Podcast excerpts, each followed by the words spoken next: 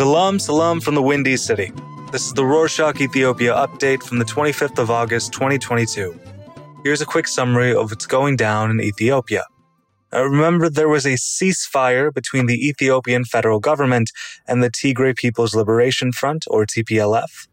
On Thursday, the 18th, the TPLF accused the executive of attacking the western parts of Tigray on Monday, the 15th, and therefore violating the ceasefire. The TPLF also said that it didn't engage in fighting for the sake of the Tigray people and claimed that the attack proved that the government wasn't ready for peace talks. However, the executive denied these allegations.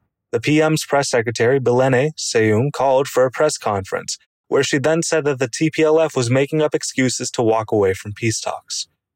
On Wednesday, the 17th, the federal government's peace committee for the conflict said that it was working on restoring essential services in the Tigray region and making progress on peace negotiations. However, a week later, on Wednesday, the 24th, a process made to end the war and progress once and for all imploded when the TPLF opened fire in the eastern Tigray front. The ceasefire is now officially over, so they're back to square one. The same day, UN Secretary General Antonio Guterres pleaded with both sides to stop the war. He said that Tigrayans, Amharans, Oromos, and Afars have suffered too much and urged for an immediate ceasefire and peace negotiations. The African Union Commission's chairman, Moussa Faki, also asked for peace he said that he is concerned and that he is following developments closely. The U.S. Secretary of State, Antony Blinken, and the EU's representative for Foreign Affairs and Security Policy, Joseph Borrell, also called for negotiations and humanitarian aid. Now, the violation of ceasefire wasn't the only thing that upset the international community. The spokesperson of the UN Secretary General, Stephanie Dujarric, said in a press release that the TPLF stole almost 600,000 liters of oil from the World Food Programs, or WFP's, warehouse in Tigray's capital, Mekelle. The WFP's personnel tried to foil the robbery, but they were unsuccessful. The spokesperson said that this theft will have an effect on humanitarian aid in the region, as the oil was supposed to be used to transport food, fertilizers, and other essentials. The WFP's Director General David Beasley condemned the robbery and demanded authorities to return the oil.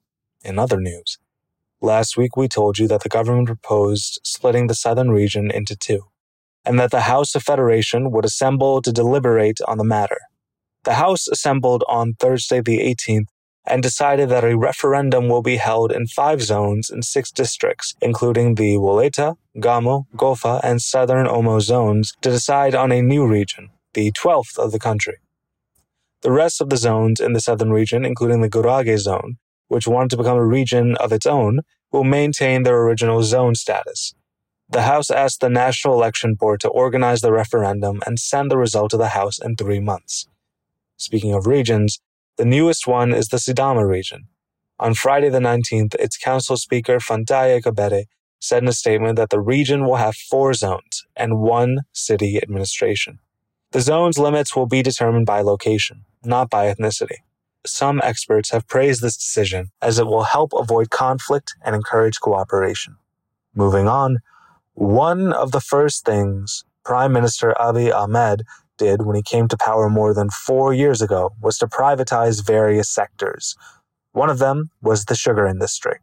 Some factories were up for sale these past few years, and last week, on Friday the 19th, the Ministry of Finance revealed that eight more sugar companies will be sold in an auction. According to the ministry, investors can submit a non disclosure agreement to the Ethiopian Investment Holdings until the 1st of November. Speaking of ministers, Lake Ayalew, the Ministry of Revenues, officially left his post on Saturday the 20th to pursue further education abroad. The Council of Ministers accepted his resignation and appointed Ainalem Negusi. Ainalem has held various top leadership positions. She served as vice president of Wollo University and as deputy minister of revenues. Her appointments bring the number of female ministers to nine. Now, the ever controversial Ethiopian Football Federation election is going to be held this Sunday, the 28th. This year's elections has also had its fair share of controversy a week before the actual election. Now, here's what happened. The election was set to be held in Gondar, a city in the Amhara region. However, last week, the region's sport bureau officials threatened the Federation to include names that weren't on the list of attendees. Since the attendees are the ones that will vote for the new president, this could affect the election's results. And to avoid having any kind of trouble, the Federation announced that the elections would take place in Addis Ababa instead of Gondar. While the Gondar city administration asked the Federation to reconsider, the Football Federation of the Amhara region said that the change was unacceptable and that it will take the case to the Confederation of African Football and FIFA unless the election is held in Gondar. Amhara Development Association chairman and Fasil Football Club board member Melaku Fenta, one of the presidential candidates, called the press to make a statement. He said that the Federation's decision of holding the elections in the capital and not in Gondar was wrong and unfair, but that the change won't affect his chances of winning. He also said he'll use his business expertise to help the Federation generate revenue. Now, some news on education. The date of the National University Entrance Exam is getting closer.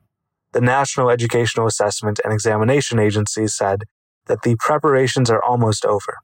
The agency's director, Dr. Ashetu Kabade, said that the government has taken important measures to ensure the security of the exam, since last year the exam papers were stolen. However, there's plenty of fake news circulating on social media concerning the exam, and the director said this was psychologically affecting students. He also said that the agency is working on pursuing legal actions against entities misinforming the public. The exam will be held on the 10th of October. Ethiopia's underdeveloped agriculture sector is the pillar of the economy. The government has been trying to grow this sector for a while and has been building industry parks all over the country. On Tuesday, the 23rd, it was revealed that the capital, Addis Ababa, will build an industry park on 94 hectares of land and will have 21 buildings. Now, the park will be made specifically for small and medium business enterprises. The city's mayor, Adanech Abebe, said that the city will cover all expenses, which will amount to almost 8 billion birr, or more than 150 million US dollars. The park is projected to create around 15,000 jobs. Ethiopian Airlines had been struggling to make a profit because of the COVID 19 pandemic. However, this fiscal year, the company has managed to turn its fortunes, bringing in 5 billion US dollars in revenue. This is a 44% increase from last year and 8% more than what the airline planned to make. The airline CEO, Mesfin Tasew, said to a local radio station in Addis that this was the result of the employees and management's hard work. The airline's revenue will probably grow as it will bring more than 10 new aircraft soon. COVID also affected the entertainment scene in the country, with very few music concerts taking place.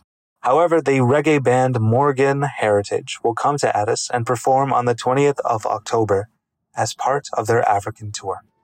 And that's it for this week. Thanks for joining us. Since inflation is soaring almost everywhere, what is something you had to stop buying because it got too expensive? Let us know at ethiopia at rorshok.com or on Instagram or Twitter at Rorshok Ethiopia. Ciao.